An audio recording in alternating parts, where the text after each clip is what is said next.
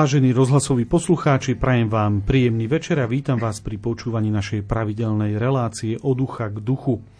S plnou dôverou sa obracajte k Bohu a budujte svoj život na pokore. Vtedy vás bude Boh vo všetkom podporovať. To sú slova svätého Arnolda Jansena, zakladateľa spoločnosti Božieho slova alebo ľudovo misionárov verbistov. Tieto slova som vybral preto, lebo dnes večer budú našimi hostiami slovenskí verbisti, ktorí oslavujú významné jubileum 100 rokov od chvíle, kedy prišla táto rehoľa na Slovensko. Budeme hovoriť o ich svetom zakladateľovi, o tom, ako sa rehoľa dostala na Slovensko a spomenieme na mnohých pátrov, ktorí pôsobili úspešne ako misionári v mnohých častiach sveta a vďaka ním dnes svet pozná aj Slovensko. V našom štúdiu v týchto chvíľach e, vítam provinciála verbistov na Slovensku, pátra Pavla Krutáka. Vítajte. Ďakujem pekne a prajem všetkým príjemný večer. A historika pátra Tomáša Gerboca. Vítajte. Ďakujem veľmi pekne za pozvanie a želám všetkým poslucháčom príjemný večer. Zo štúdia Rádia Lumen v Bratislave vám pokojné a ničím nerušené sledovanie prajú majster zvuku Matúš Brila, hudobná redaktorka Diana Rauchová a moderátor Ľudovít Malík.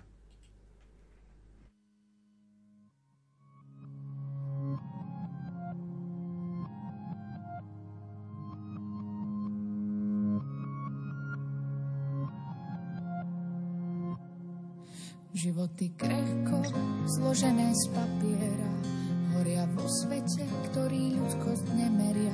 Zbierame posledné zrnká nádeje a viery. Stále bežíme za čím si nejasným, sami v sebe omotaní povrazmi s otázkou, kam život vlastne mierí. Povedz iba slovo, všetko vstane z mŕtvych, povedz iba slovo. Tvoje slovo, myšlienka či nádych, nech sa zmení to, čo bolo. Povedz iba slovo, všetko vstane z mŕtvych, povedz iba slovo. Stačí tvoje slovo, myšlienka či nádych, nech sa zmení to, čo bolo.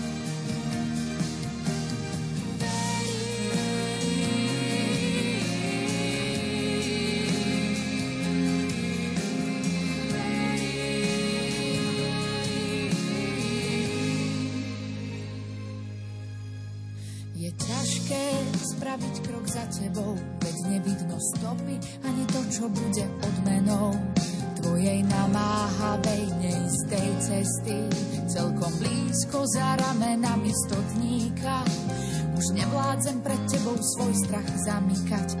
Čítam spolu s ním povzbudenie v tvojom zraku, viem, nie som hoden, no túžim po zázraku. Povedz iba slovo, všetko vstane z mŕtvych, povedz iba slovo. Stačí tvoje slovo, myšlienka či nádych, nech sa zmení to, čo bolo. Slovo, všetko vstane z mŕtvych, povedz iba slovo. Stačí tvoje slovo, myšlienka či nádych, nech sa zmení to, čo bolo. Povedz iba slovo, všetko vstane z mŕtvych, povedz iba slovo.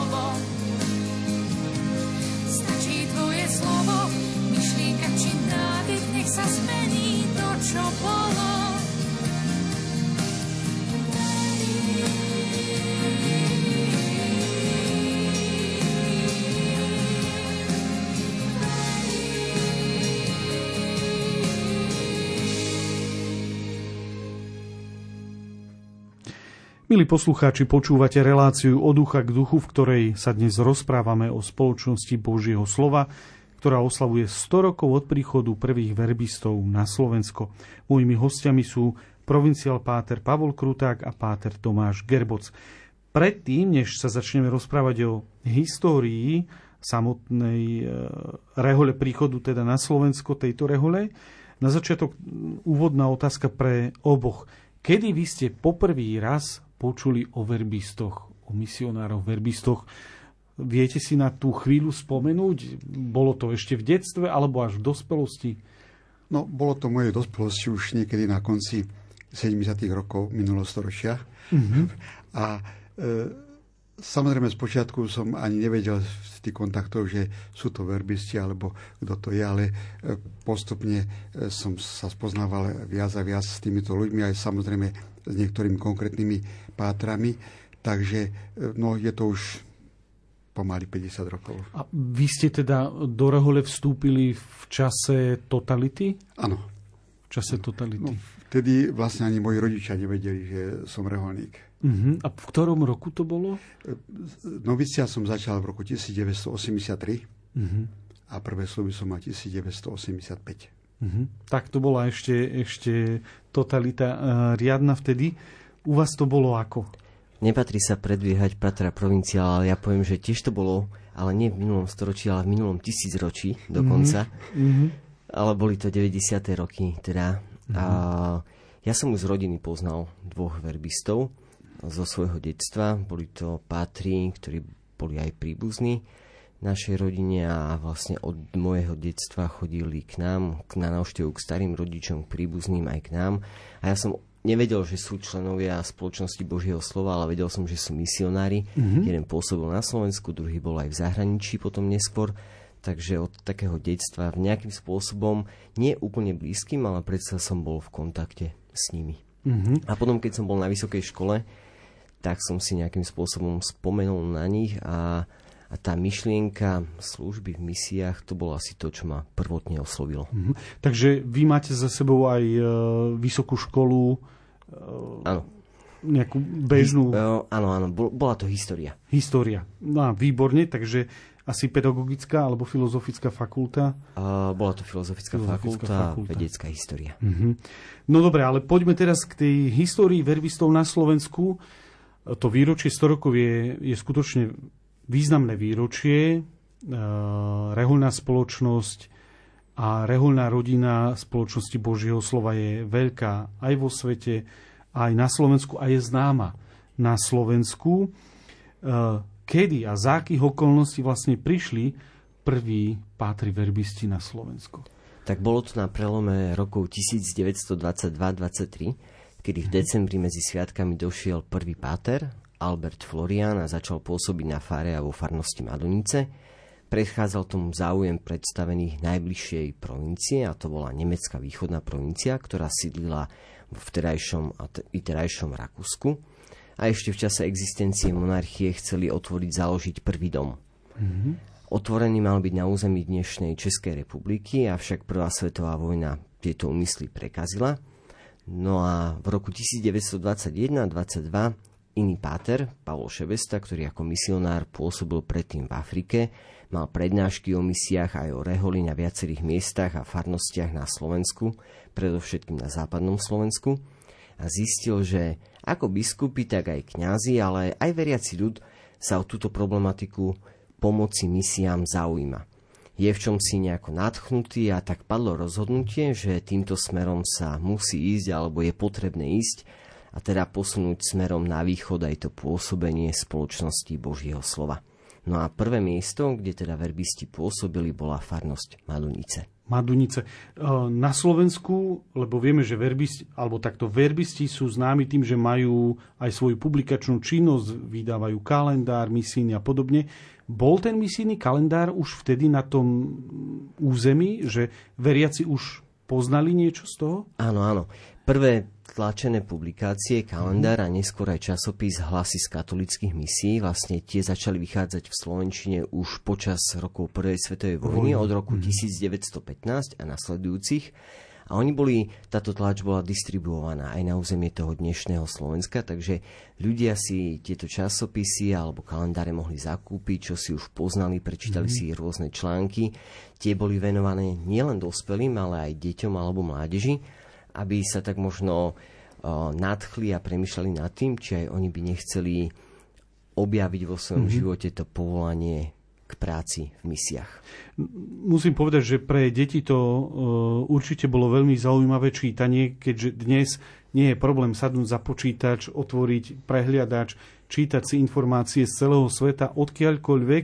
Vtedy tých zdrojov bolo podstatne menej, takže keď niekto dostal do ruky kalendár so zaujímavým príbehom niektorého misionára, tak pre tie deti to muselo byť skutočne niečo Uh, vedeli si to veľmi živo predstaviť, čo to asi je a bolo možno trošku ľahšie natchnúť tých ľudí pre, pre misie, ale uh, akej, akej, uh, akej, uh, akého pôvodu boli tí prví verbisti, ktorí prišli na naše územie? Tí prví verbisti, uh, neboli to Slováci. Uh-huh. Boli to obyvateľia Svieska, mohli by sme povedať, že čas dnešnej Českej republiky aj čas Poľska ktorí predsa len boli trošičku západnejší a tak mm-hmm. skôr sa k ním aj misionári verbisti dostali, oslovili ich, pôsobili v tých oblastiach, robili nejaké prednášky, nejaké animácie. No a oni potom študovali v Mödlingu pri Viedni, teda v dnešnom Rakúsku, alebo v Nise, čo je mhm. dnešné Poľsko, kde boli jedni z prvých misijných domov.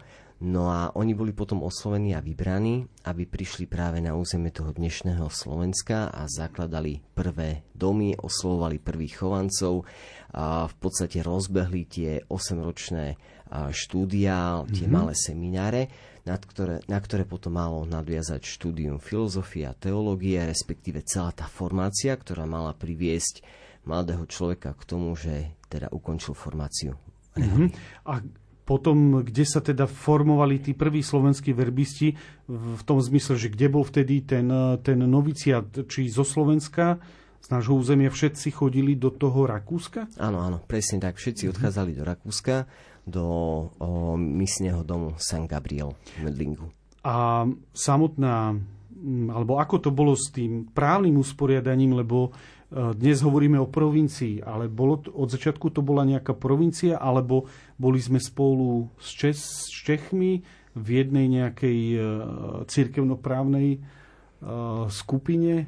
Keď prichádzali prví mm-hmm. verbisti na územie dnešného Slovenska až do roku 1927, tak vlastne to ich pôsobenie tu bolo zastrešené tou nemeckou východnou provinciou, mm-hmm. ktorej sídlo bolo práve v Rakúsku, v Medlingu.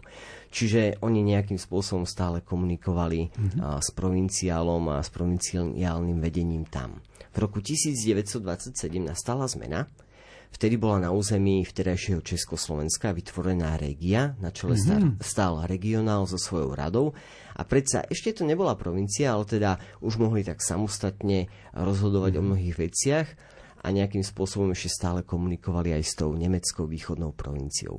No a taká úplná zmena nastala v roku 1942 a súvisí s tým, že vtedy už slovenská provincia dokázala zabezpečiť nielen fungovanie malého seminára mm-hmm. a formácie v ňom, ale aj štúdia filozofie, teológie, mala už vlastný noviciat pre reholných bratov a taktiež noviciat pre kandidátov kňastva. Taktiež dostatočný počet misijných domov, reholných bratov, kňazov, ktorí dokázali vlastne toto všetko zabezpečiť a vtedy sa vtedajší generál so svojou radou rozhodol, že teda Slovensko, alebo teda Československo povýši na samostatnú provinciu.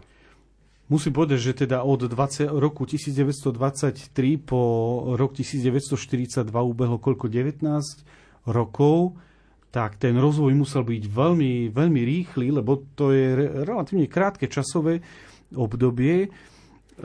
Ja by som možno k tomu uh-huh. len mhm. tak povedal, že keď prví patrí a bratia prišli do Madunic, tak hneď v tom prvom roku mm-hmm. sa našlo takmer dve desiatky záujemcov a, mm-hmm. o pôsobenie a štúdium vlastne v malom seminári. Mm-hmm. Ďalší rok to boli opäť ďalšie desiatky a tie nasledujúci, uh, nasledujúce roky taktiež. Čiže už po prvých piatich rokoch tých chovancov bolo viac ako 100.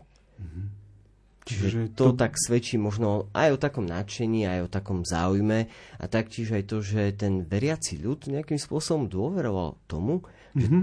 toto dielo je potrebné, je dobré a že nemecká rehoľa, lebo vtedy spoločnosť Božieho slova bola označovaná za tú nemeckú rehoľu, keďže mhm. vychádzala z nemeckého prostredia, aj keď prvý dom bol založený v holandskom Štajli, takže naozaj dokáže zabezpečiť dobré vzdelanie, dobrú výchovu, aby tí rodičia mohli byť hrdí na tých svojich synov, ktorí ako reholníci pôsobia, či už v Československu, alebo potom v zahraničných misiách. Mhm. No, bolo to, dnes by sme povedali, veľmi rýchle obdobie, rýchlo sa to rozvíjalo. Kto ale najviac rozširoval, povedzme, činnosť alebo povedomie, že je tu rehoľa verbistov v tom čase po Slovensku, lebo hovorili sme o Maduniciach, to je tu nedaleko na západnom Slovensku, ale Slovensko, aj keď je geograficky maličké oproti iným krajinám, ale predsa východ je, je, je ďalej. Uh, ako to bolo s tým šírením? Pomáhali a zapojili sa do toho, povedzme, farnosti, diecezy, biskupy? Veľkú zásluhu na e, rozšírenie tejto misijnej myšlienky vlastne mali už pred tým príchodom na Slovensko kňazi, mm-hmm. ktorí chodievali do Medlinku, do Rakúska na duchovné cvičenia. Mm-hmm.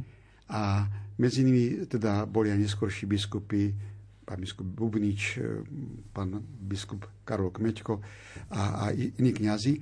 No a títo vlastne aj potom pozývali, pán biskup Bubnič vlastne ešte ako farár Madunisiak dal dispozícii svoju faru, ako to spomínal Tomáš. A teda oni potom takou otvorenosťou prijímali a, a pod, veľmi podporovali túto činnosť e, misionárov, keď prišli na Slovensko.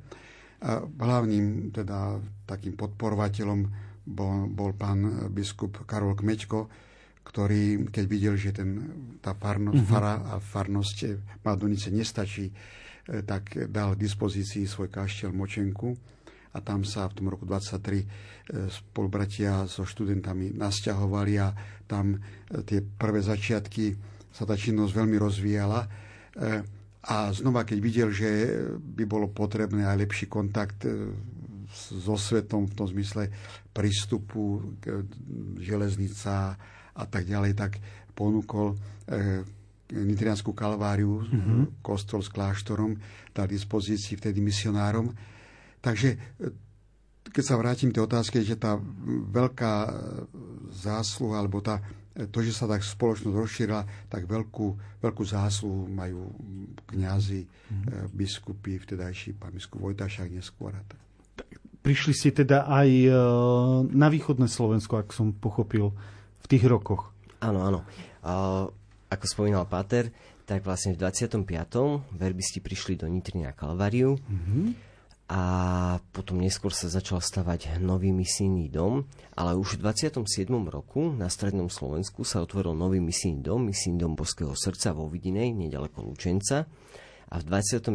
roku ďalší dom a to bolo práve na východnom Slovensku a bolo to v Spískom Štiavniku, misijný dom Anunciata, ktorý potom slúžil pre študentov, ktorí študovali na 8-ročnom gymnáziu a neskôr aj ako uh, noviciát pre reholných bratov. Mhm. A ten prvý dom verbistov na Slovensku bol založený e, kde? No keď poviem ako to, to naše vlastne, bol mm-hmm. vlastne v Nitre na Kalvárii. Nitre na Kalvárii. Ten myslím, ktorý poznáme. Ktorý dodnes stojí. Stojí, áno. Áno, takže to, bol ako taký prvý misijný. Ten dom. centrálny, ktorý doteraz je tým centrálnym domom áno. provincie. Dobre. Um, ako vieme, aké, aká, ako už dnes vieme, že ako prebiehala história e, tohto nášho územia e, po prvej svetovej vojne, e, ale potom ešte prišla teda druhá svetová vojna a po nej v 1948 roku ten komunistický puč, nazývaný teda nimi víťazný február. Ako to bolo, ako ste sa rozvíjali vlastne do toho do toho prevratu v roku 1948. Bol rozvoj aj počas druhej svetovej vojny? No, tá činnosť e, fungovala, aj, mm-hmm. aj tá formácia fungovala ďalej, či už to bolo v noviciate alebo, alebo na filozofii. Samozrejme, boli tam určité obmedzenia, keď prichádzal front e, chlapcov, poslali domov, e, ale, ale tá činnosť prebiehala. už samozrejme v tom roku 47, 6, 7 už bola tá predtucha mm-hmm. blížiaceho sa toho zla, ktoré neskôr prišlo. Takže niektorých spolubratov mladších poslali na, na štúdia, ale aj, aj s tým, že, že vycestovali do Spojených štátov e, a hlavne také prípady, ktoré e, mali tam príbuzných, lebo, lebo rodinu, aby e, keby sa niečo teda stalo, aby tam mohli pokračovať a prípadne odtiaľ potom ísť do misií. Takže tá, tá činnosť vlastne tých, tých 30 e, rokov, mm-hmm. takmer 30 rokov e, fungovala a teda bola požehnaná. Mm-hmm. Ale dalo sa v tých vojnových rokoch urobiť to, aby sa poslali pátri do misií, alebo sa vôbec nedalo cestovať vtedy, alebo pokúšali sa niektorí? Dostať do misijných krajín? No, vtedy áno, že tí prví, vlastne to boli tí prví, ktorí boli formovaní mm-hmm. viac menej na Slovensku, e, alebo ešte teda v tej spolupráci so San Gabrielom, tak tí prví vlastne odchádzali v tom čase 38-9, mm-hmm. tak e, áno. Dalo, dalo sa. Dalo sa. Dobre, no my sme prišli po ten rok 1948, potom rok 1950, zrušenie mužských reholných spoločností. A, a nastalo mm, niekoľko desiatok rokov trvajúce obdobie totality. Poznačilo to celú katolickú cirkev na Slovensku. Ako to bolo s verbistami? Kde, ako zavreli mm, v tej noci v apríli 1950 všetky vaše kláštory? Ja, ak dovolíte na minútku, začnem trošku zoširšia. Ako celá církev vlastne aj katolícka rehole, ale aj iné cirkvy vlastne v Československu a náboženské spoločnosti. Aj rehoľa verbistov musela už od roku 45, respektíve 46, čeli takej nepriazni v tedajšej dobe, respektíve politickým predstaviteľom tej doby, ktorí začali najskôr skrytý a potom neskôr aj úplne otvorený boj aj proti reholiam. Už v mhm. roku 46 boli obvinení a do väzby vzatí prví dvaja členovia rehole, boli to Patri Solnica a Bindač, v roku 1948 zase prišla rehoľa o čas svojho majetku, ktorý bol skonfiškovaný, to bol spomínaný misijný dom vo Vidinej. Niektorí spolubratia po roku 1948 už nemohli vycestovať do zahraničia, či už na štúdia, alebo aj do misií. Bol pozastavený, najskôr obmedzený a potom mm-hmm. aj úplne zastavený ten tlačový apoštolát. V roku 1949 boli do väzby a neskôr aj do väzenia vzatí ďalší členovia rehole, reholní kňazi ktorí boli trochu odvážnejší v reči. Boli to Pátri Mihalík a Lajcha. Patr Mihalík, on sa stal potom neskôr aj počas obdobia komunizmu provinciálom.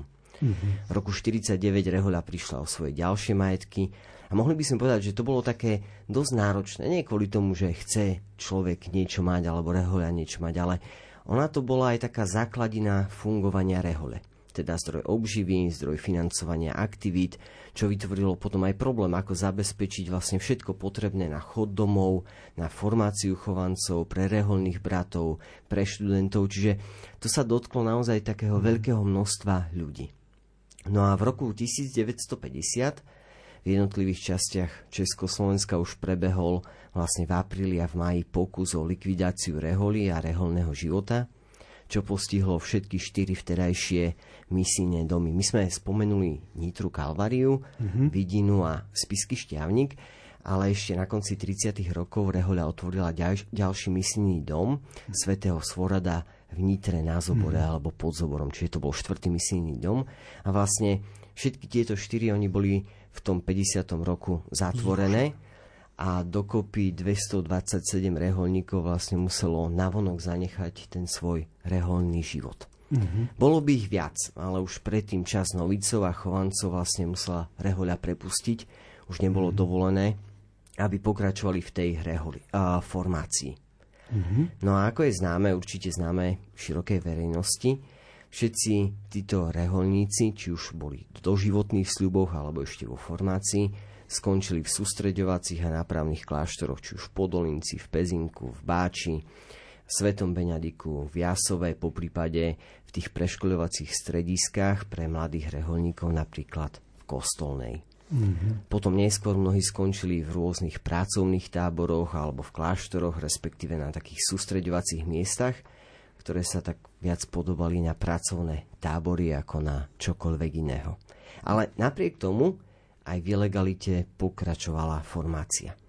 Mlad, mm-hmm. Mladí reholníci boli kontaktovaní tými staršími, dokonca prebiehalo inou formou i vyučovanie a vzdelávanie. Mnohí skončili najmä v druhej polovici 50. rokov v civilnom ži- živote. Našli si zamestnanie, avšak udržiavali kontakty so svojimi teda bývalými predstavenými. Mm-hmm. Niektorí z reholných kňazov sa postupne dostali aj do pastorácie. No a ten život uh, počas totality prinieslo aj také tie náročnejšie veci a to je napríklad útek. No, útek no, to som sa chcel spýtať, lebo vtedy v tých 50 rokoch e, mnoho, e, či už reholných kňazov, alebo aj diecezných, alebo seminaristov sa pokúšalo prejsť cez tú hranicu. E, mnohí boli chytení, mnohí boli potom aj odsúdení, či už za napomáhanie, alebo za pokus o prekročenie. Podarilo sa niektorým pátrom prejsť a ísť potom ďalej do misií, alebo ak a niekoho chytili? Áno, no ja by som na úvod spomenul mm-hmm. jedného pátra, ktorý tvorí také slovenské špecifikum spolu ešte mm-hmm. s mhm. ďalšími inými reholníkmi a to je Pater Babin, ktorý v lete 1950 mm-hmm. utiekol z Podolinca až do januára 1961 sa ukrýval na území Slovenska. Až do 61. Tak, tak. A to teda bolo dlhých Dlhý. 10 rokov, takmer 11 rokov. A bolo to náročné určite pre neho a určite to bolo náročné aj pre tých ľudí, ktorí mu pomáhali a starali sa o neho. Taktiež utiekol zo sústredovacieho tábora Pater Krasňanský, ten si vybudoval také zázemie v slovenskom raji, ale aj na neho po niekoľkých týždňoch prišli. Ale boli aj uteky do zahraničia. Mm-hmm. Do Poľska, do Rakúska, do Nemecka. Boli to viacerí pátri. A dokonca aj niektorí bohoslovci, a hneď začiatkom 50. rokov sa pokúsili prekročiť hranice a naozaj sa do zahraničia dostali a potom pokračovali vo formácii a skončili ako misionári vo svete. Mm-hmm. A tiež k tomuto obdobiu, ak teda máme to v takom bloku, by som ešte spomenul, že v tých 50. rokoch prebehlo celkovo alebo sa uskutočnilo 5 súdnych procesov mm-hmm. proti reholníkom, verbistom, či už samostatne, alebo boli začlenení do nejakých takých väčších skupín. Čo bolo teda šťastie pre mnohých z nich, tie tresty, ktoré dostali, neboli až tak veľmi vysoké, mm. ale predsa si niekoľko rokov odsedeli vo väzení a potom museli pokračovať v tom civilnom živote.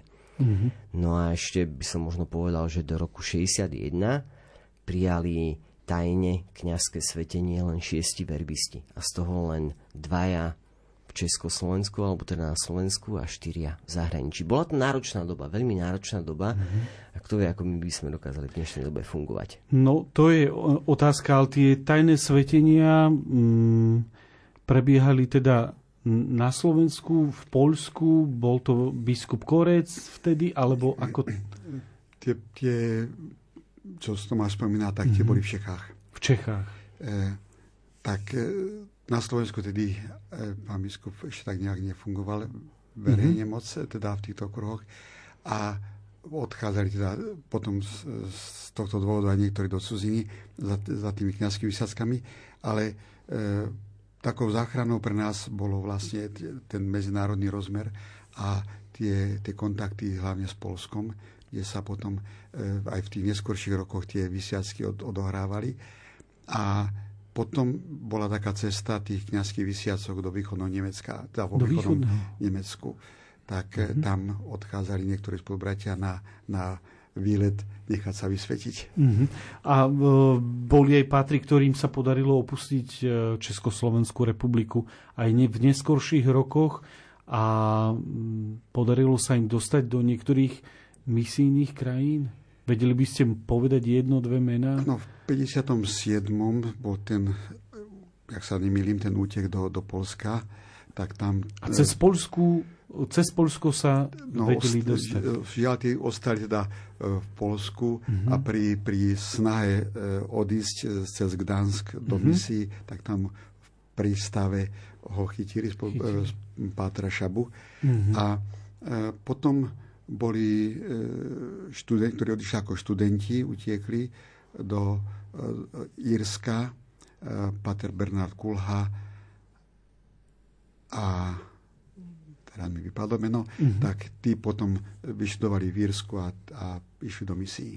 A mali uh, vtedy, v, tým, v tých časoch slovenské verbisti aj študentov, či už seminaristov, alebo možno aj kňazov, ktorí boli na vyšších teologických štúdiách, niekde či už v Ríme alebo v Rakúsku. Rakúsko vieme, že po vojne patrilo do sovietskej sféry vplyvu. Časť po, čas, potom sa to celé zmenilo, ale mali ste v tom čase aj vonku nejakých na štúdiách? V podstate dalo by sa povedať, mm-hmm. že aj áno, ale e, boli to už len vlastne vysťahovalci z Československa mm-hmm. a boli to tzv. tí sudeckí Nemci. Mm-hmm. Teda tí, ktorí boli po druhej svetovej vojne odsunutí smerom na západ do Nemecka a oni potom nezávisle od slovenskej provincie a od slovenských mm-hmm. verbistov uh, nechali sa osloviť Božím volaním a povol- prijali povolanie.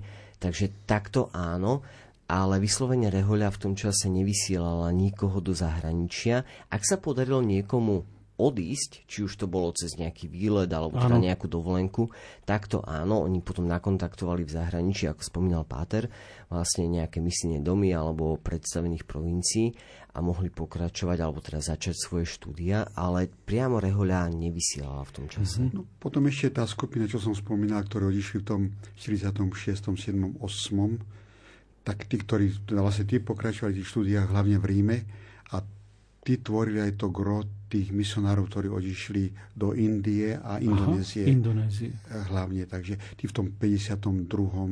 skončili a, a, alebo v prvom a odišli do misií. Uh-huh. Uh, ten, to obdobie totality bolo dlhé, skutočne veľmi dlhé. Um, mnohé rehole mali vybudovaný nejaký taký systém, ako, ako viac menej v utajení v podzemí fungovať e, na území Slovenska, ale aj Českej republiky. E, malo, e, mali aj verbisti niečo také podobné? Mali stále svojho provinciála, aj keď nebol verejnosti známy? Áno, e, tá provincia, akože to, tú štruktúru, alebo to jednoducho mm-hmm. ten, ten právny status cirkevnoprávny e, stále mala, e, ale vlastne tá možnosť kontaktu bola obmedzená tým, že práve tí predstavení boli vo vezení mm-hmm. a čo také prvé, také prvé záchvevy toho nového života nastali v tom 68., keď sa vrátili tí hlavní z väzenia, tak vtedy E, vlastne niektorí, ktorí ešte neboli vysvetení e, a mali sluby a pokračovali v tej formácii, tak vstúpili do kňazského seminára a po dvoch, troch rokoch boli vysvetení. Za die, ako pre diecéze. diecéze. Ale reholníci, ale... Áno, áno, ale pre... Navonok boli ako diecézy. Diecézny. Um, ja, po, no? Ak môžem, ja by som trošičku predbehol mm-hmm. to, mhm. čo spomenul Pater, že vlastne ono tá formácia a aj to vzdelávanie, ono sa rozbehlo už v druhej polovici 50. rokov, mm-hmm. keď časť bohoslovcov do 50. roku bohoslovcov sa dostalo vlastne, dostali vonku z pomocných technických práporov tak tí predstavení sa ich snažili nejakým spôsobom nakontaktovať. A bola taká vetva na západnom Slovensku a bo, mhm. bola aj vetva na východnom Slovensku a boli určení pátri, ktorí mali nejakým spôsobom kontaktovať, usmerňovať, aj, aj venovať sa výchove a, a vzdelávaniu tých spolubratov, bohoslovcov, ktorí boli na západe a zase ďalší práve na tom východe. A to viedlo potom k tomu, čo spomenul Páter, aj čo ste spomenuli vy, že prebehol súdny proces. A toto bolo jeden z dôvodov, prečo a boli postavení pred súd a z čoho mm. boli obvinení, že vlastne prebiehala tajná ilegálna formácia, čo bolo v tom čase teda z pohľadu štátu ilegálne. Ilegálne, áno. A m, napríklad mnohé rehole mali nejakú formu tajného, povedzme, apoštolatu, lebo tiež hľadali, chceli byť e, aktívne v pastorácii, e, a zároveň aj z, z týchto aktivít im časom, rokmi prišli nejaké povolania. Bolo, mali ste aj vy počas totality nejaké také, také utajené pastoračné aktivity? Áno, e, tá, tie aktivity vlastne pokračovali na tých, na tých farnostiach a potom pátri, ktorí či už boli pastorácie alebo mimo pastorácie, tak pokračovali v tom kontakte s mladými ľuďmi, mm-hmm. robili sa duchovné cvičenia, Cvične. stretania s mladými ľuďmi a takým, takým, takou dôležitou súčasťou bol ten, teda tej, tej formácie, bol aj kontakt s misionármi, mm-hmm. či už to bolo cez listy, že misionári písali, tu sa to nejakým spôsobom dostalo, e, rozmnožovali sa tie listy. Potom neskôr v tých 80. E, rokoch prišla pomoc misiám, posielali sa balíky. E, to bola tiež taká, tak to nejako formovalo aj teda mladých ľudí. A Okrem teda e, tejto, tejto činnosti, takéto cez tú farsku alebo teda tú mm-hmm. ilegálnu e, pastoráciu sa vlastne e, dostávali tí mladí ľudia do kontaktu aj s niektorými reholníkmi, prichádzali misionári na dovolenku, nejaké stretnutia s nimi. Takže to bola tiež taká činnosť, ktorá vlastne potom vzbudzovala tie nové misionárske povolania. Mm-hmm. Um máme teda, približili sme sa ku koncu totality k roku 89. Vy uh, už boli ste vtedy reholník. Um, vy ste mali tušenie nejaké, že ten systém raz môže skončiť? Uh, alebo ste si mysleli, že, že takto to už bude do konca uh, vášho života? Nejak som nad tým tak extra nerozmýšľal, mm-hmm. tak mhm. samozrejme nejaké tie, tie diskusie, debaty ano, tie boli, boli. O, o tom, že ako to, že to skončí, mm-hmm. že, to, že, to, že to padne. A, ale snažili sme sa e, robiť, čo sa dalo a, a nejak nesnívať o tom, že čo budeme potom robiť, keď, keď sa bude dať, že robilo sa podľa tých našich možností a schopností to, čo sme mohli. A e, myslím, že aj, aj napriek tým reštrikciám sa veľa vecí podarilo, aj, aj sa spravilo e, aj v, tom, v, tom, v tomto čase. Mm-hmm. Hovorí provinciál verbistov na Slovensku Páter Pavol Kruták a ja v tejto chvíli poprosím o hudobnú pauzu.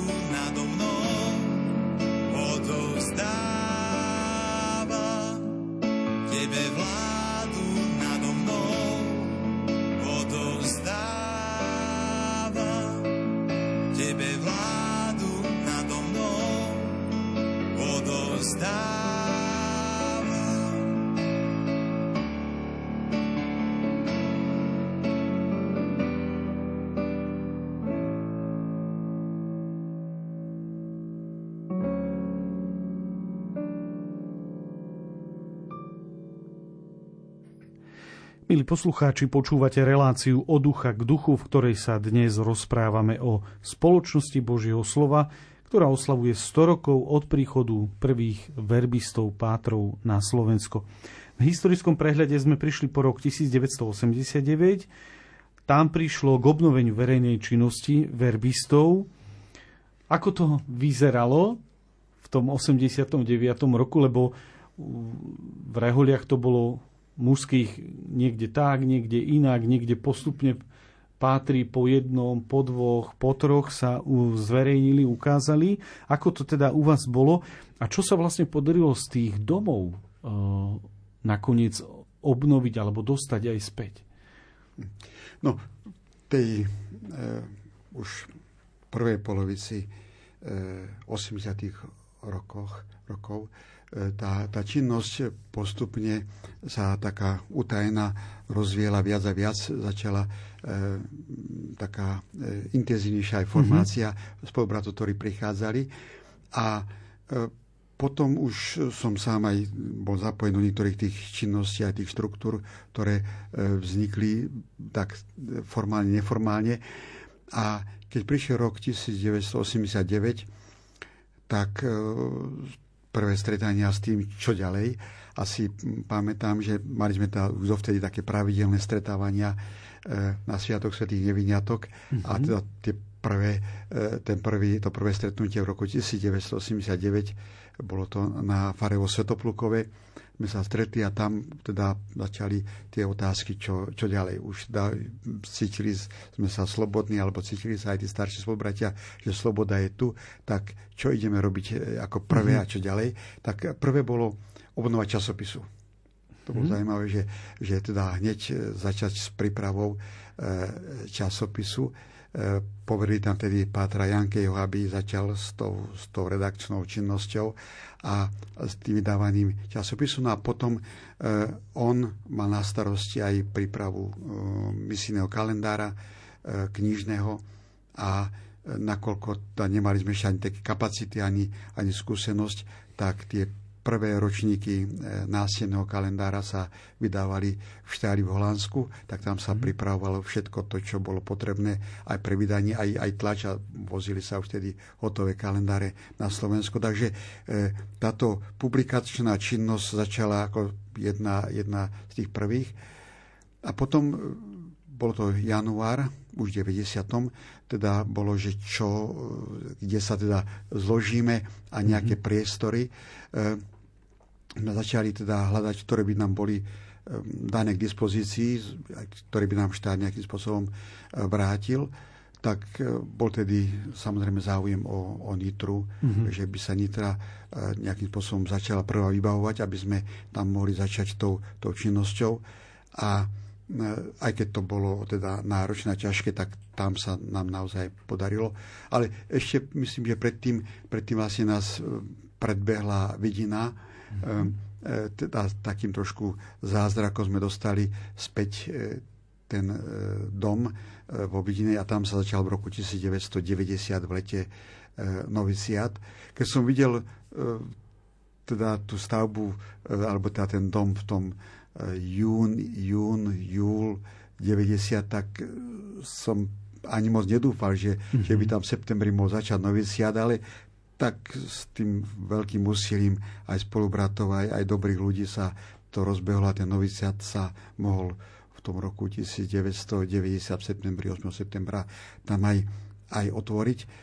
No a samozrejme, že vtedy nebola možnosť, e, že čo so študentami, ktorí, ktorí, ktorých sme mali už v seminároch a, a mimo, tak vtedy sa rozhodlo, že e, časť pôjde študovať do Írska uh-huh. a časť pôjde do Polska. Uh-huh.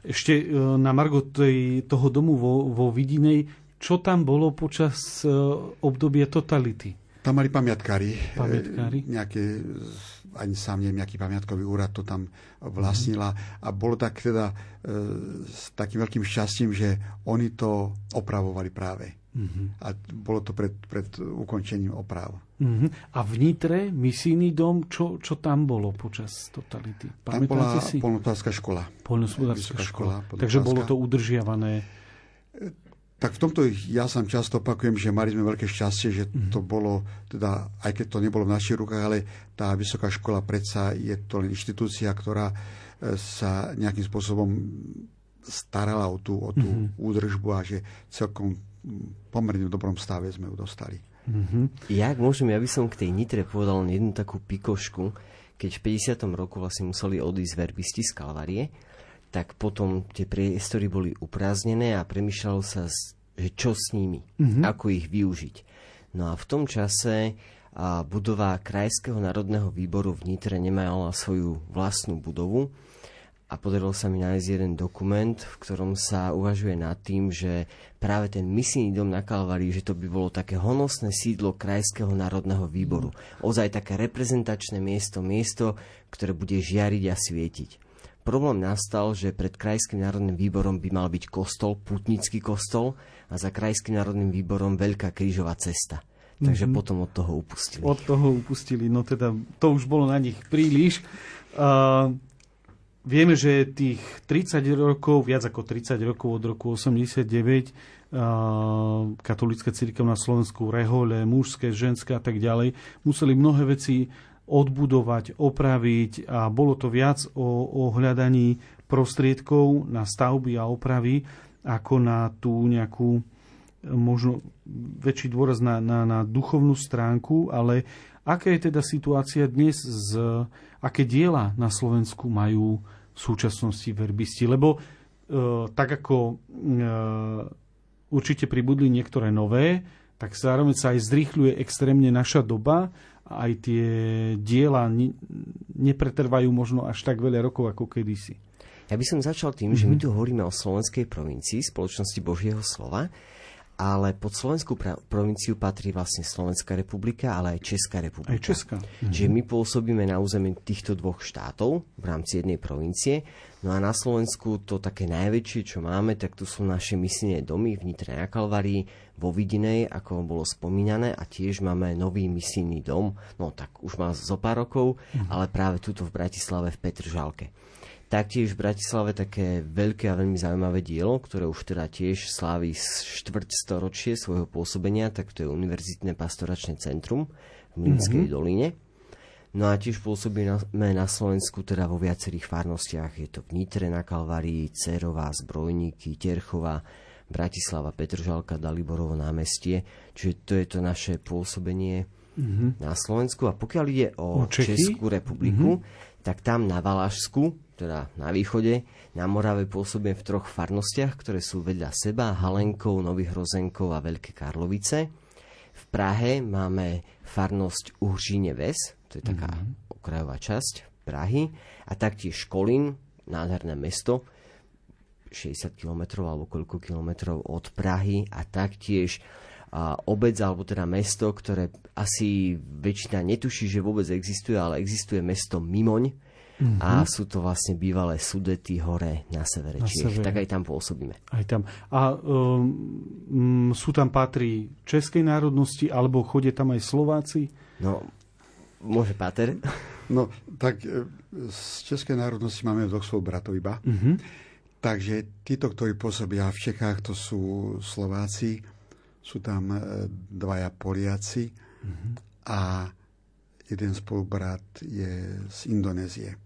Máme tam dvoch spolubratov Vietnamcov, mm-hmm. ktorí pracujú medzi Vietnamcami. Jeden pracuje na Morave, e, má Brno až po Ostravu na starosti týchto Vietnamcov mm-hmm. a druhý pracuje medzi nimi v západných a južných Čechách. A takže je tam taká veľká vietnamská komunita, tak početná, že, že tí patrí majú tam prácu? Tie, tie komunity nie sú až tak teda, veľké, ale nájde sa na ten víkend na mm-hmm. tú Svetú omšu 20-30 ľudí, kde sú a tí Svetých omší majú viac, takže je to vlastne hlavne práca cez e, víkendy, keď majú aj trošku voľnosť práce a potom počas týždňa zase to katechéza, príprava na sviatosti No, treba, je to dosť cestovanie. Ja som to absolvoval mm. s jedným aj s druhým, e, tu ich, tu ich činnosť, tak v ten jeden víkend sme prešli tisíc kilometrov a ešte to nebolo všetko. A to každý, každý víkend asi toto ich čaká. Takže je to také ísť za to komunitou, majú tie svoje činnosti a teda zhromažďovať ich, pozbuzovať ich a, a, a pripravovať ich aj na ten sviatostný život.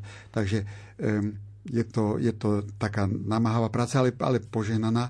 No a keď sme pri tých Vietnamcoch, tak e, rok vlastne fungujú táto komunita aj tu v Bratislave. Aj v Bratislave. E, jeden z tých spolubratov, ktorý pracuje na Morave, začal sa im venovať aj tu, prichádza raz do mesiaca e, a majú sa tomu aj teda stretnutie. A tá komunitka je tu pomerne živá. Zdá sa, že asi bude najväčšia mm-hmm. z týchto československých mm-hmm. komunít. A sú to, patrí priamo z Vietnamu, rodiny Vietnamci? Ano. Oni prišli ako už vyštudovaní hotoví kňazi. Mm-hmm. Tu sa začali učiť trochu český jazyk a, a teraz pracujú s, s týmito veriacimi. No je, je, to, je to veľmi zaujímavé, ale e, také jedno z hlavných poslaní spoločnosti Božieho slova sú misie, teda ohlasovanie Evanelia ako je to dnes? Odchádzajú pátry do misií? Alebo koľko Slováci majú, Slovenská provincia má vonku misionárov?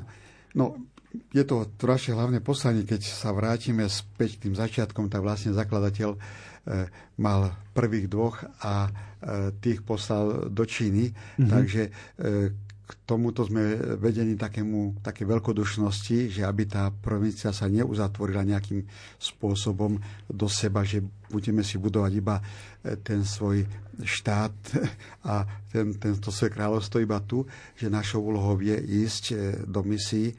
A e, aj po tých v tom roku 91-2 už tí prví spolubratia v 92. Mm-hmm. odchádzali e, do misií, e, či už to bolo Mexiko, bola to Južná Amerika, neskôr potom do Ruska a na in, iné miesta.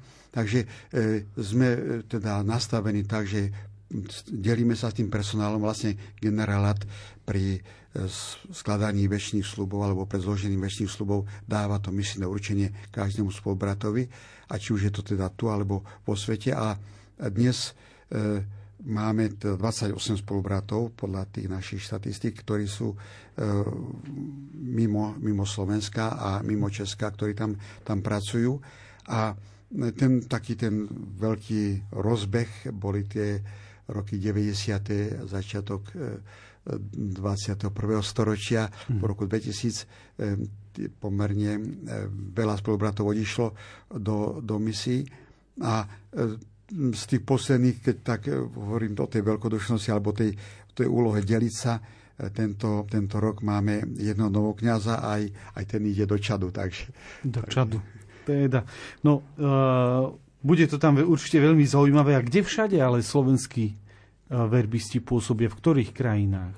No tak pôsobia v Európe, napríklad v Nemecku, v Holandsku, v Taliansku, v Rakúsku, dokonca v Albánsku, vo Francúzsku, v Írsku, v Maďarsku aj v Rusku.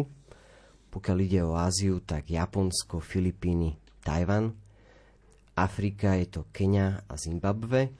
No a taktiež Kuba a Bolívia, takže naši spolubratia pôsobia v týchto krajinách. Prakticky e, všade od východu na západ. Um, a ešte jeden spolubrat, na toho no, som zabudol, ten je v Severnej Amerike. V Severnej Amerike. Um, tiež je zaujímavosťou a v Bratislave veriaci v Petržalke sa s tým stretávajú u vás, keď e, navštevujú alebo frekventujú va, vašu farnosť, že na Slovensku prichádzajú študovať teológiu alebo neviem, či aj filozofiu, ale teológiu určite, aj verbisti z iných krajín. E, je to bežné vo vašej reholi? No, sme medzinárodné reholné mm-hmm. spoločenstvo a misíne, ktoré ktoré, má, ktoré pracuje takmer v 80 krajinách sveta a že keď to tak poviem obrazne, že od toho detstva sme, sme vedení k tomu, aby sme sa naučili nejakým spôsobom žiť aj v, teda takto v tých medzinárodných komunitách. A e, Afrika momentálne prežíva taký veľký boom, čo sa týka aj povolaní. Takisto e, Vietnam mm-hmm. je jedna z najrýchlejšie rozvíjajúcich sa provincií a ani až tak, že nemajú dostatok e, priestora možnosti na, na formáciu a preto prosia niektoré iné provincie, aby, aby sme ich prijali na, na štúdium, na formáciu. Takže e, máme e, spolubratu momentálne e, z Vietnamu, ktorí tu študujú a e, máme teda na ceste, ak pán Boh dá štyroch spolubratov z Afriky, jeden, teda z Madagaskaru mm-hmm. a, z, a z Angoly, ktorí by mali postupne, ak sa podarí vybaviť dokumenty, prištudovať na, na Slovensko. Takže e, je, je to bežné, ako aj teda sme spomínali pred chvíľou, že naši spolubratia bola, kedy išli študovať vonku, alebo tak, tak teraz prichádzajú do našich končín. Mm-hmm. No ale a z ktorých krajín? Z Ázie? Alebo teraz síce ste hovorili, že ak, ak sa podarí, tak z Afriky, ale z Ázie väčšinou? Lebo z Vietnamu, neviem, či už tu bol niekto. Z Vietnamu, áno, sú tu teraz momentálne, hovorím, traja študenti, takže, mm-hmm. takže mm-hmm. máme. A mali sme spolubratov, ktorí tu ktorí aj pracujú teraz e, v provincii, ktorí tu prišli z Indie, z mm-hmm. Indonézie, aj, aj z Afriky.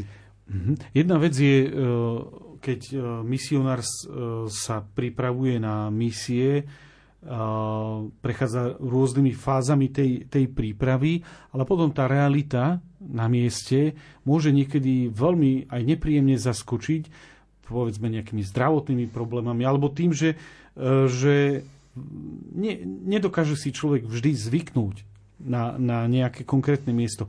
Nemajú títo študenti problém alebo podobný problém u nás, lebo my žijeme e, v strednej Európe, v úplne iných klimatických podmienkach možno ako, ako oni. U nás je chladnejšie v zime ako možno u nich. Oni prichádzajú s tropou niektorí a podobne. Ako sa to, sa to potom rieši, keď e, niekto je stále chorý alebo má nejaké iné ťažkosti, ťažko sa mu zvyká. Je možné, aby sa napríklad aj ten študent potom vrátil späť? E, samozrejme, že každý takýto, takýto, takýto transfer, mm-hmm. že má svoje, svoje nároky. Ja si pamätám, keď som e, čakal e, študentov na letisku v Košiciach, mm-hmm. prišla sa zima, strašný mm-hmm. vietor, zima bolo a mal som pripravené vetrovky, aby som ich teda takto nejako zachránil pred tou zimou, ktorá práve bola. A slúbil som im, že chlapci týždeň, dva a bude po zime.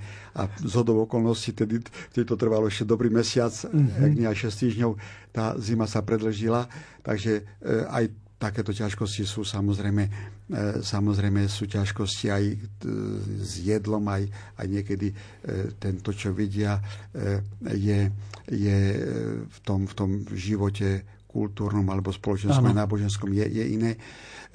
Čo sa týka tej otázky, že či by sa mohli vrátiť, teoreticky áno, ale vznikla by otázka, že či naozaj má to povolanie mm-hmm. misionárske, keď nedokáže, ja neviem, prežiť tu, kde v Európe, kde áno. všetko má aj postarané, aj, aj po tej stránke e, toho sociálneho zabezpečenia aj tej, tej zdravotnej starostlivosti.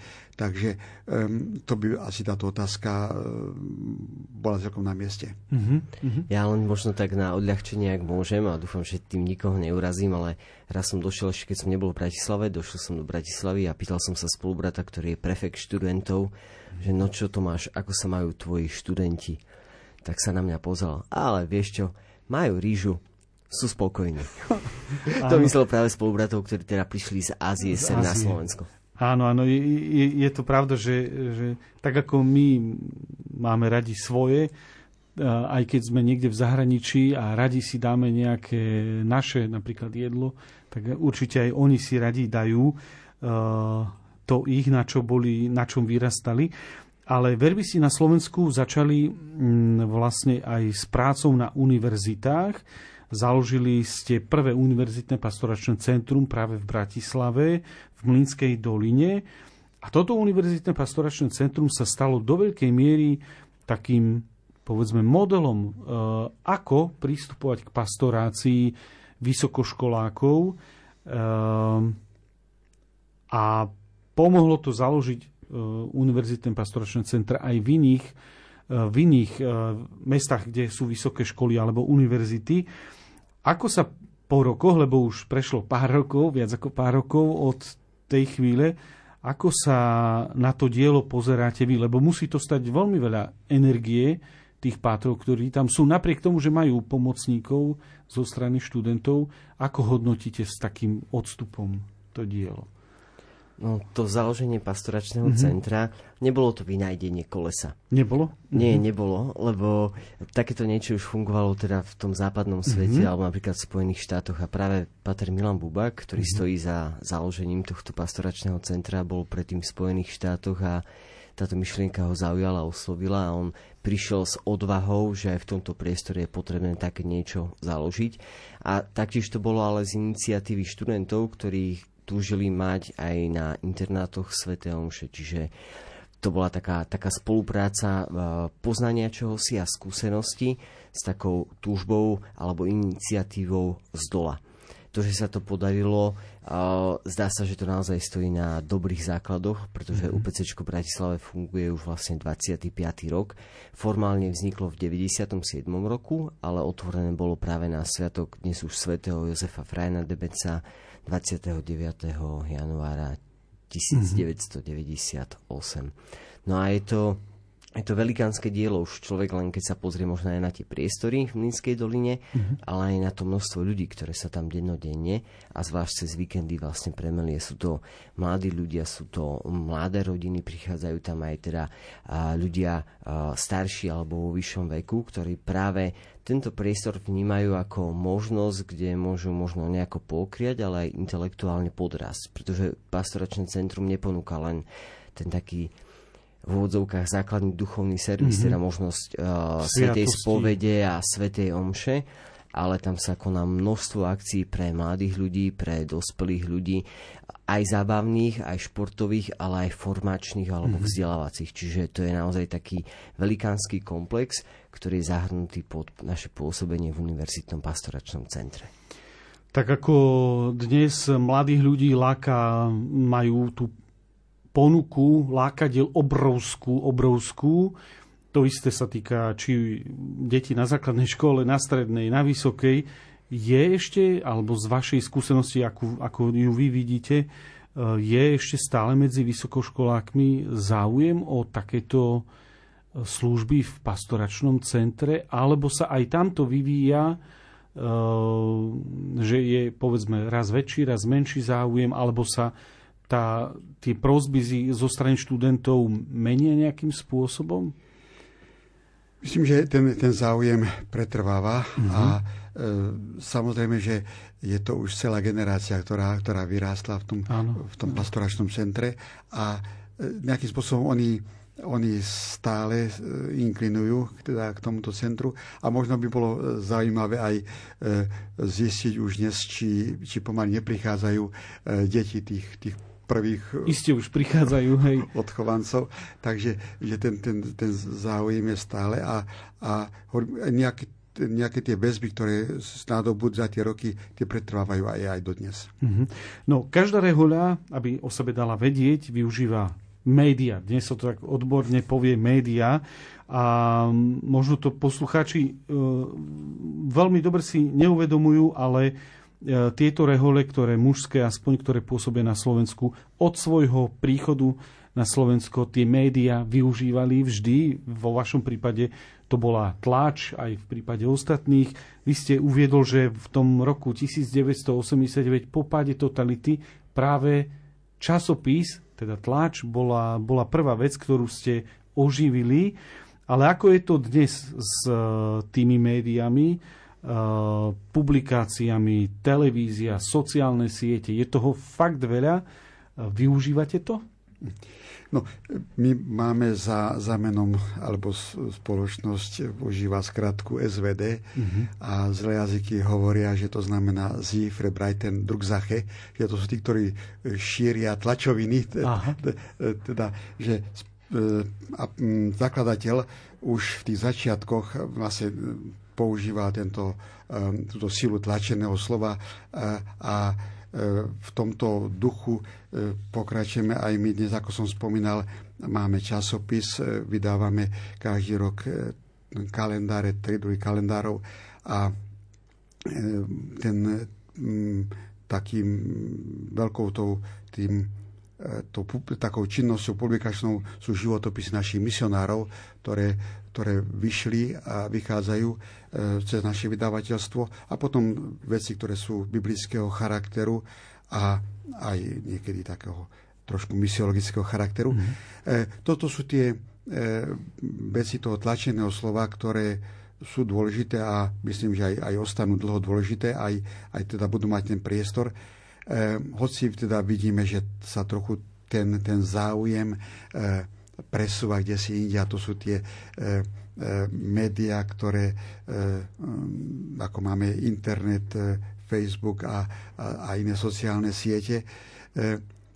Je to priestor, kde obrazne povedané sú mnohí ľudia, že mm-hmm. tam trávia a zvlášť mladí ľudia veľa toho času a snažíme sa teda využíva tento prostriedok, že aby tento priestor bol e, naplnený aj niečím, niečím iným alebo obohatený o niečo iné, o, o hodnotné veci, ktoré týkajú našej viery a samozrejme aj, aj toho nášho apoštolátu. Takže e, mnohé informácie sú viac prístupne dnes cez internetovú stránku alebo cez um, tieto sociálne siete ako cez, cez utlačené slovo. Takže um, ja osobne to tiež uh, považujem za taký silný prostriedok, kde by sme mali byť prítomní, nemyslím teraz len konkrétne ako, ako rehol, ale ako, ako veriaci ľudia, ako církev. Mm-hmm.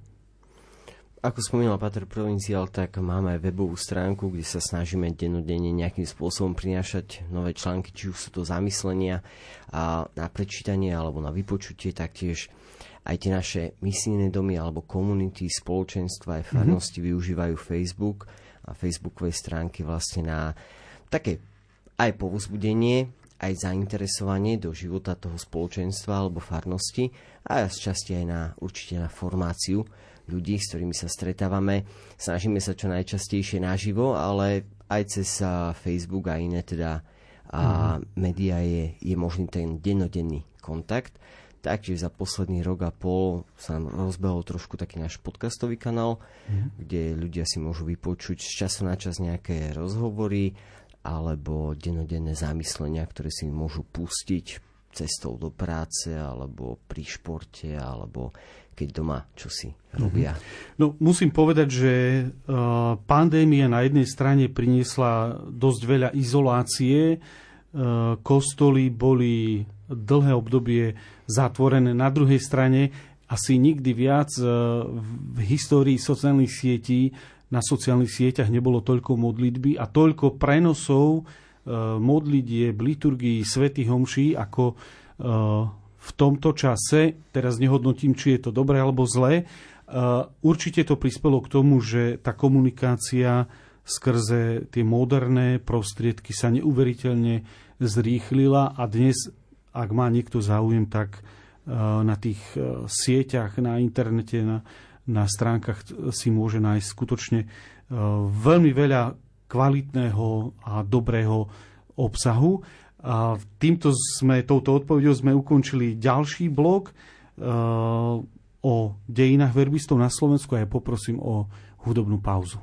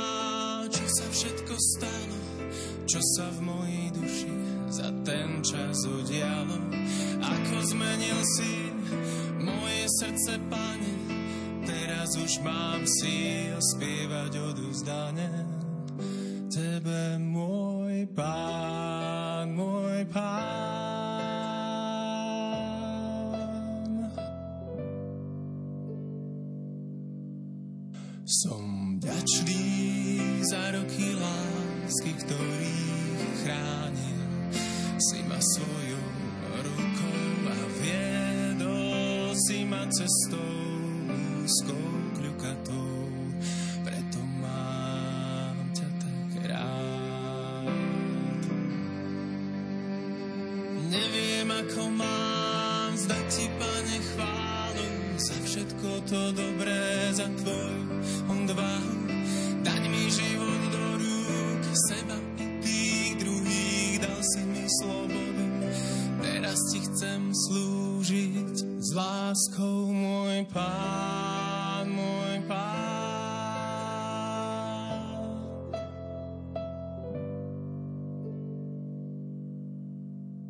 Som ďačný za roky lásky, v ktorých chránil si ma svojou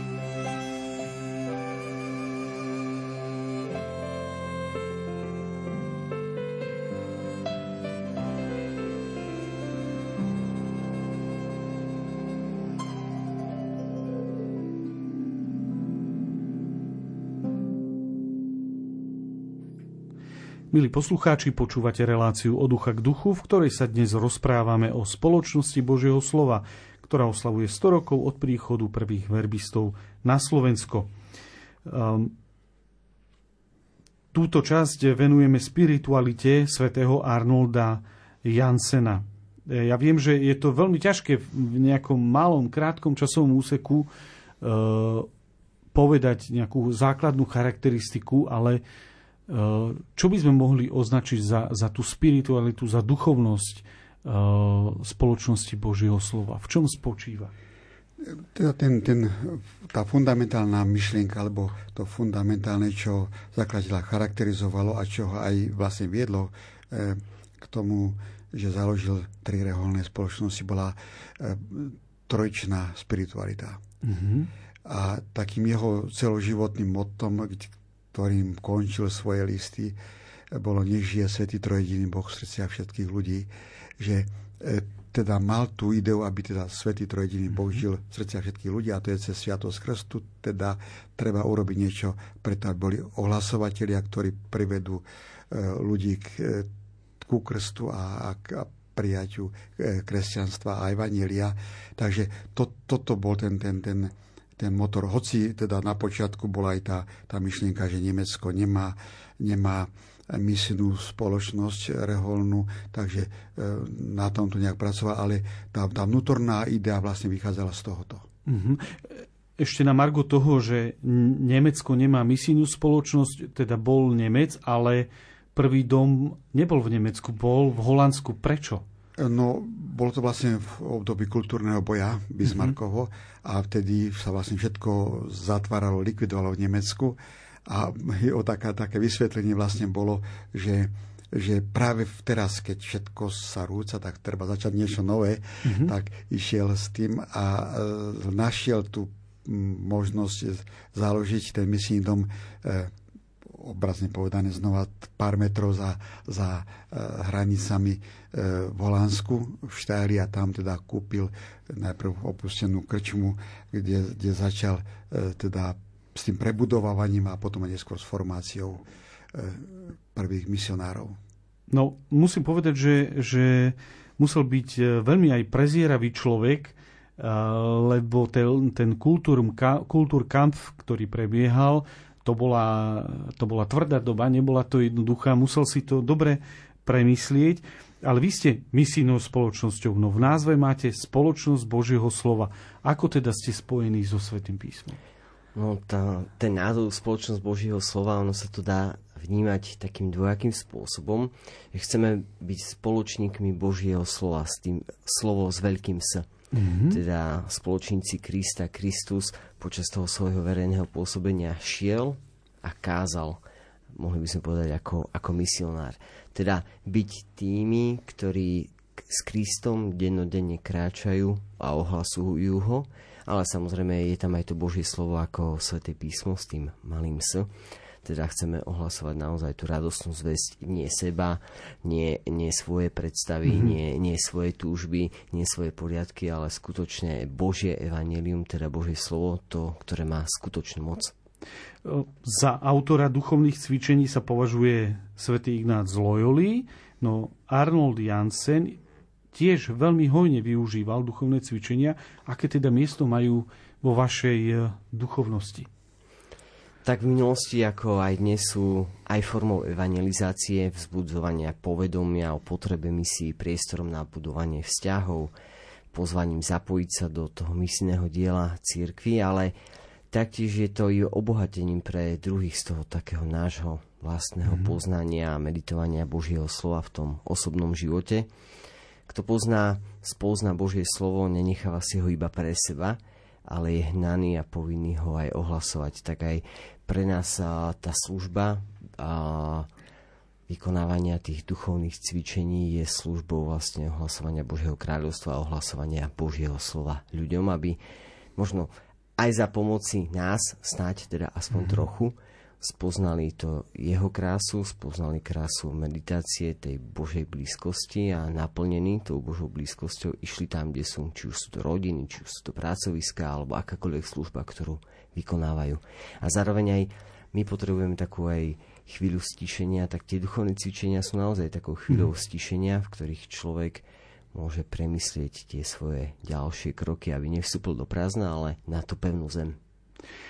Tak ako veriaci kresťan nemôže žiť bez Eucharistie, takisto nemôže žiť bez modlitby. Aké miesto mala modlitba v, u svätého Arnolda Jansena? No, bez prehánania musíme povedať, že Arnold Jansen bol mužom modlitby. Mm-hmm. On sa veľa modlil a e, z jeho teda, životopisov, alebo teda aj súčasníci, ako spomínajú, tak e, keď niečo teda náročnejšie očakalo, tak trávil aj, aj, aj v noci pri modlitbe. Ráno bol prvý e, v kostole, e, modlieval sa e, pravidelne krížovú cestu, modlieval sa dlho do noci, modlieval sa niekedy aj ležiac na, na dlažbe e, kostola.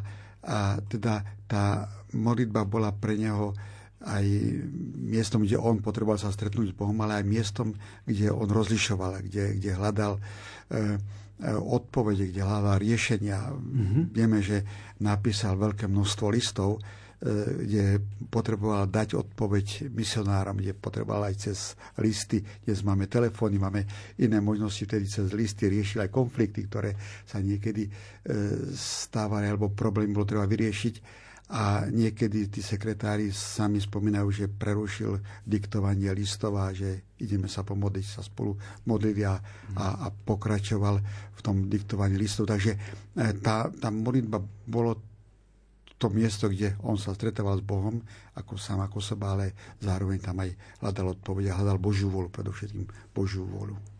Taktiež jeho súčasníci hovorili, alebo teraz zanechali to svedectvo, že skôr ako takmer každý list mm-hmm. skončil na pošte, mm-hmm. tak mhm. skončil na oltári pod korporálom, keď slúžil Svetu Omšu. A v tej modlitbe počas Svetej Omše vyprosoval, aby to, čo on napísal do toho listu, aby naozaj ten, kto ho bude čítať, pochopil tak, ako to on myslel.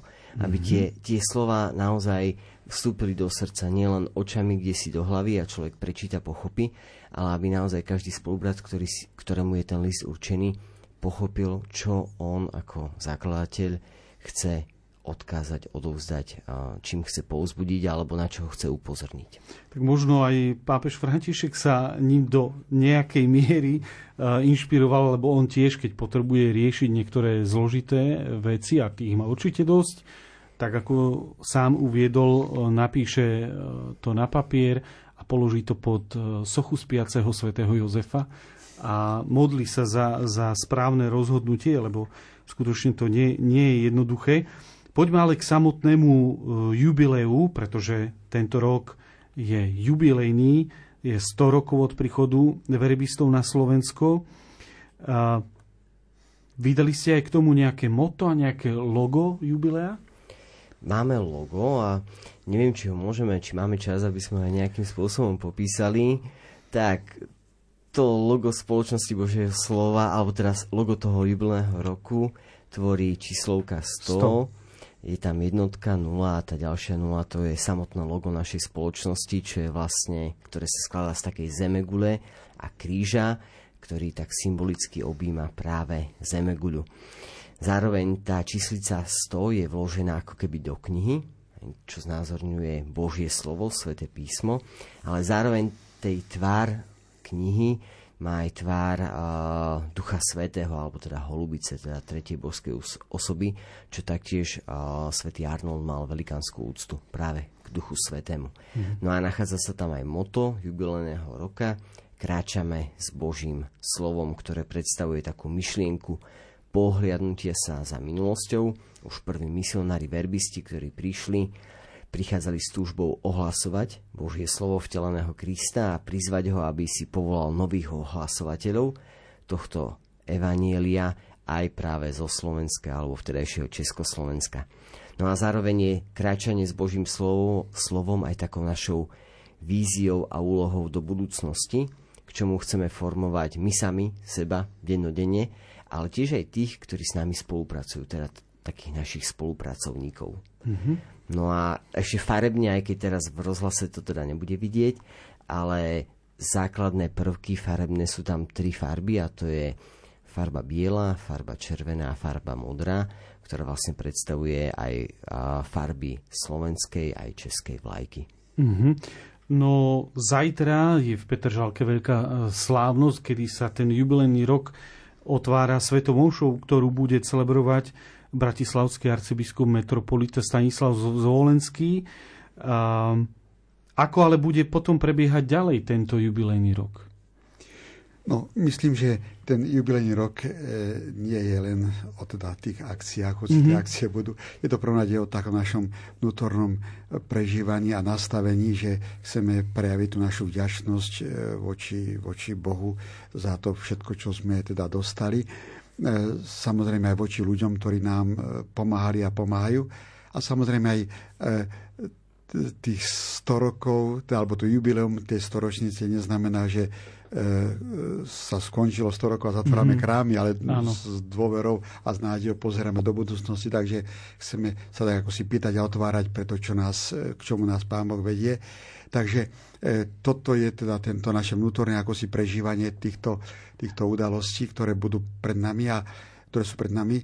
Zajtra by sme potom ako ste spomenuli, po tej svetej omši popoludní zhruba o 13. mali takú akadémiu, kde by sme predstavili aj publikáciu, ktorú sme pripravili, aj ten, ten máme tam pripravené posolstvo Patra generála, ktorý sa k mhm. nám prihovorí. Potom v tom ďalšom týždni tu v Bratislave na Daliborovom námestí v kostole by sme si tiež túto storočnicu chceli pripomenúť a potom ako bolo aj spomenuté, že máme 25 rokov UPC a zároveň sme tam, takže tá ďalšia nedela 29. bude slávnosť e, teda v UPC. No a potom nás čaká konferencia 2. mája, taká misijno-spirituálna, kde sa chcem venovať týmto témam. To bude v Nitre, program bude zverejnený. E, potom máme sluby 8. septembra na ktoré tiež pozývame do Nitry mm-hmm. na Kalváriu. Budú aj vyslaní niektorí spolubratia na misie tento rok zo Slovenska, alebo... Ako som spomínal, uh, spolubrat dostal misné určenie Lukáš Hanusek do Čadu, mm. takže po skončení štúdia po Vysiacké, tak Pôjde, by mal, mal ísť, ísť do, do Čadu. Dobre, nemáme už veľa času. Uh, máte už dnes jasné, povedzme, ako vyvrcholí celý ten e, jubilejný rok nejakou slávnosťou spoločnou? Tak plánujeme, že ten jubilejný rok vyvrcholí na misijnú nedelu mm-hmm. 22. oktobra e, v Nitre na Kalvárii. Predtým ten víkend bude nejaký program, ktorý tiež e, zverejníme, ale tá, tento záverečné slávenie bude na misijnú nedelu. Dobre, takže Toľko v dnešnej relácii od ucha e, k duchu. Na záver ešte zacitujem z prológu konštitúcií verbistov. Tento citát sa mi veľmi páčil. Znieje Božia láska a milosť nás zhromaždila z rôznych národov a svetadielov do misionárskeho rehoľného spoločenstva. Toto je zasvetené Božiemu slovu a má jeho meno Spoločnosť Božieho slova. Aj v mene poslucháčov Rádia Lumen vám prajem, aby toto spoločenstvo, vaše spoločenstvo, vaše rehoľné spoločenstvo neustále nachádzalo nových, ochotných ľudí pre ohlasovanie Evanielia v dnešnom svete. A na záver za účasť v relácii ďakujem slovenskému provinciálovi verbistov Pátrovi Pavlovi Krutákovi. Ďakujem. Ďakujem pekne aj ja za to, že som mohol byť tu a potrebujem všetkých poslúchať ešte raz. A historikovi Pátrovi Tomášovi Gerbocovi ďakujem. Tak, čiže ja ďakujem za pozvanie a všetkým želám pokojnú a požehnanú noc. Na záver ďakujem aj hudobnej redaktorke Diane Rauchovej za výber hudby, majstrovi zvuku Matúšovi Brilovi a od mikrofónu sa s vami lúči a praje pokojnú noc moderátor Ľudovít Malík.